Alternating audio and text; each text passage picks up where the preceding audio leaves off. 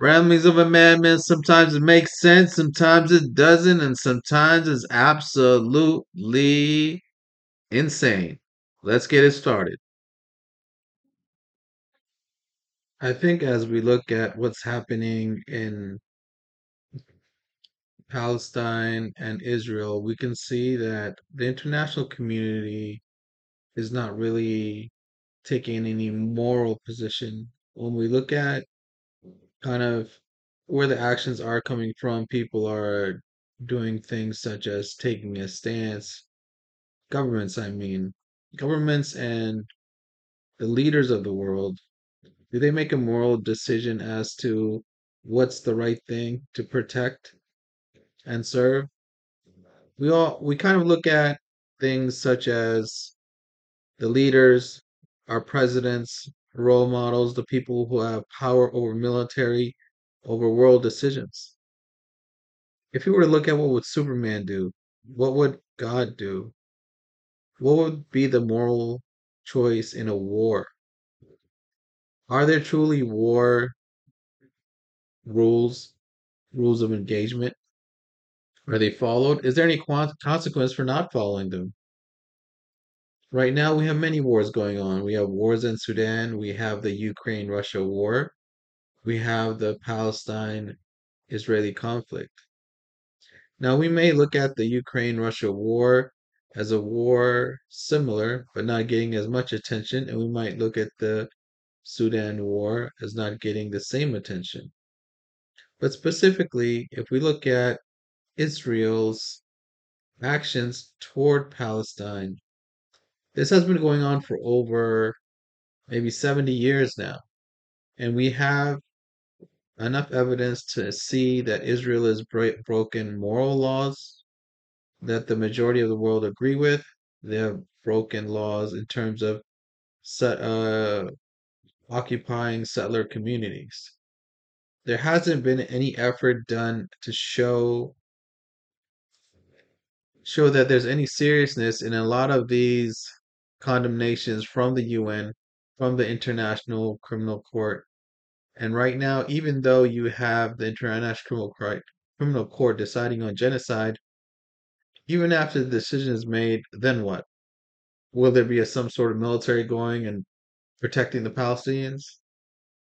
As we look at the Rafah border, how it's being managed by Israel, how we look at all aspects of the war managed by Israel, and USA being complacent in its support for Israel and its ignore, uh, ignoring the obvious genocide. A lot of people look at genocide when you look at uh, Robbie in um what's it called? The Hill, Rising Hill, I think.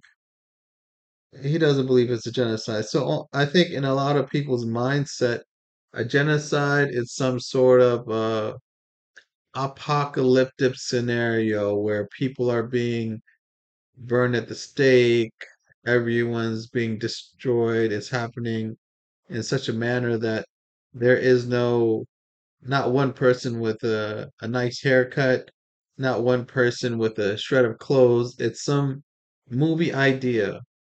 And only after it's been done can we say, oh, yeah, yeah, that was right. There goes that genocide. That was a genocide. I was wrong. Oh, well. But what about present day? What are the present day moral decisions, even from Israel, even from the Jewish community, the Muslim community, the secular community, even the Israel? Morally, morally, what is the decision? Isn't it clear? Do we go in war? Has war really been the war of women and children? And I think in, in, in some respects it has. Because you have had countries, US, Europe, colonialism, where the idea of another man that is not within your country having equal rights is absurd. Uh, If we look back in history, we can see human zoos. Human zoos means like you walk into Europe, there's a zoo, and they've taken people from all over the world and, and put them in cages so people can watch them. And in Europe, people didn't think much of it. Oh, this is just some primitive person from another place and they put him here for me to see as a spectacle. I think there's a disjunct between there will always be a certain level of uh, disjunct between the value of that person, their people, either by race or nationality, and outside world. There is always there will always be a certain level of inequality. But we go back and we look at the war that's going at this moment. I think it's been over 30,000 deaths. We've got tons and tons of video.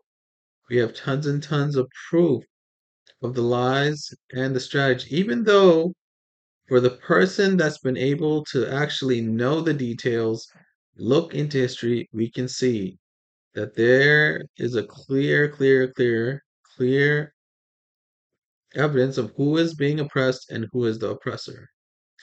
If we start to look further into the history and you look at the documentation, you look at the negotiators, you look at how these uh, how the negotiations have happened and who's taken sides, you begin to really understand who's on the right and wrong. And I don't think there's a very unclear scenario here or a complicated issue.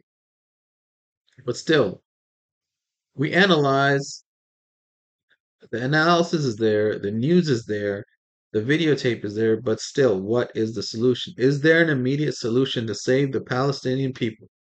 Is there an immediate solution to give them rights, independence, equality? I don't think much exists. I think Israel knows that. I think the world knows that. Well, I'll take that back. I wouldn't say the world, the population, the masses get reeled by the current news saying that something is going to happen that's going to save the American people. When you go to court, there's so many ways you can delay the court system. The International Criminal Court is what exactly? It makes a ruling. After it makes a ruling, what happens?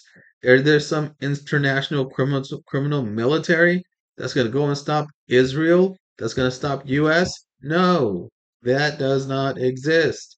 So still, what's the immediate solution? The only immediate solution is find a way for Israel to stop. How do you get them to stop? I don't know. I don't know who has that control. Does America have that control? A lot of people think that America has a control over Israel, that they can make them stop. Yes, you can stop giving the military, you can stop giving them bonds. Are you going to? No. Why? Because America is not in control of this situation. It seems to me more and more that Israel is in control of America's decisions. When you look at how deeply embedded these policies and laws have gone on, who is it really favoring? Is it favoring America and American interests, the American people? These laws are always very one sided toward Israel. Israel gets the money. Israel doesn't have to comply with any sort of uh, oversight off, uh, from the money they take, from the donations given, from the weapons given. There's no oversight. They have a green light to take what they want. And how does that help America?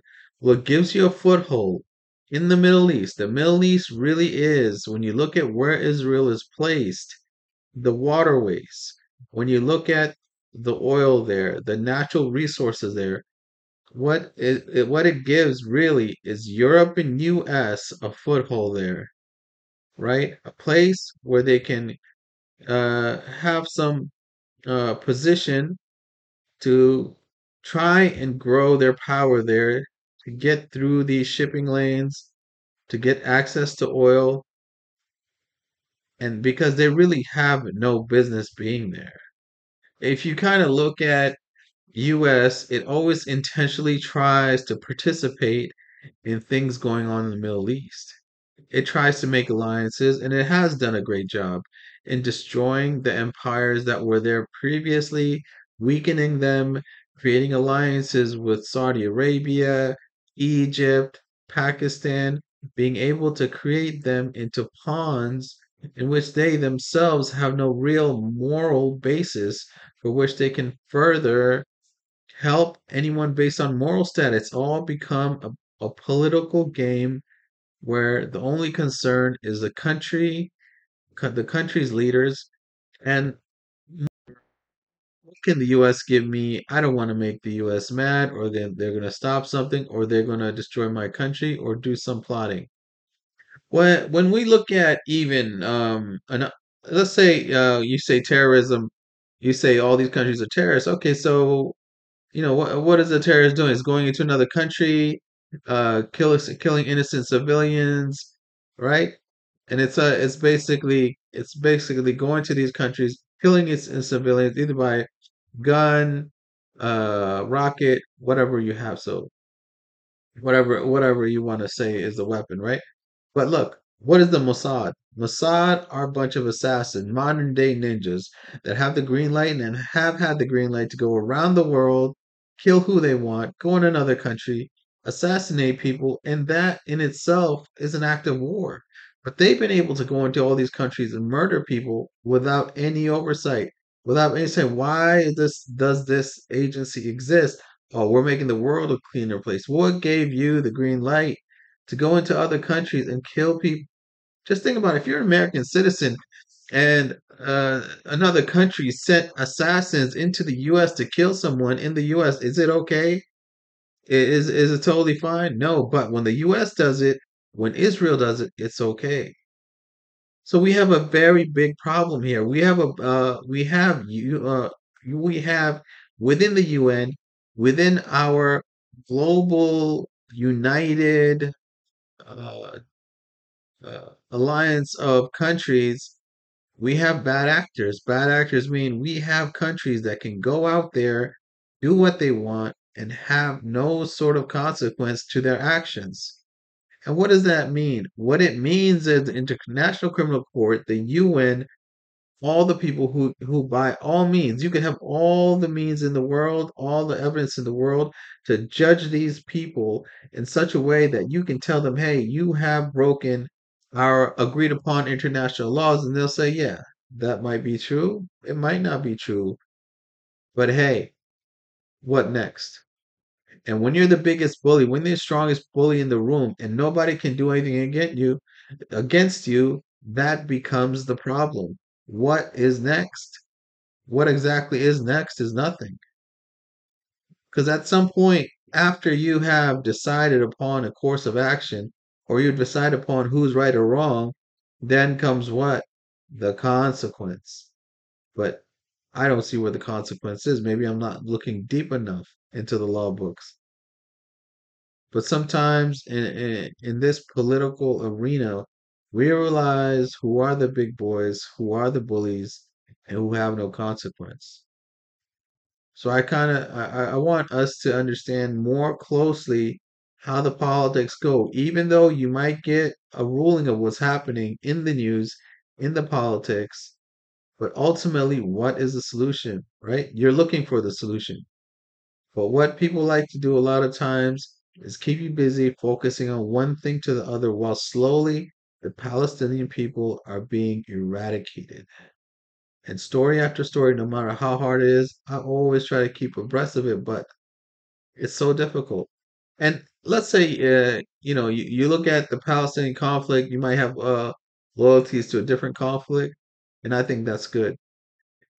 It's good to have people fighting for every conflict on earth, wherever your loyalties ride. But you have to, I think it's, you have to think about morally what's the best what who's on the right, who's on the wrong. Sometimes it's not clear, sometimes it's very clear. And I think we have a situation here where it's very clear who really is the oppressor, who's been the oppressor, who's been the one stealing, who's been the one taking land, taking rights, showing inequality, oppressing people, murdering people, jailing people, and getting away with it. And we have to try and find an immediate solution. Constantly going forward in a in a uh, in a, in a attitude where we're discussing news, but we're not really looking for solutions. You know, and I understand the common people can't find solutions, but who are the ones, our leaders, the ones that are controlling uh, countries and controlling militaries? You know, we have to ask, are they really uh, the people that should be there that are ones that are fighting for the moral benefit of the human race, the moral benefit of protecting people? Like, do you really do you really want a world full of Supermen who uh, only care about their country or their nation, and then if there's murder and killing going going on all over the world, and injustice being going on, you made the UN for that to stop war. But when you look at, uh, I think Angelina Jolie, she had an interview, um, and she kind of clearly said it. You know, the whole goal of this UN and and this alliance was to stop war, to stop another World War Three from happening. But what we've really done is create a circle of oppression. You know, the big boys do what they want, and the little boys get turned into terrorists and shot down. And that kind of puts uh, us in a difficult state. Ramblings of a Madman, another successful episode. Done and done and done.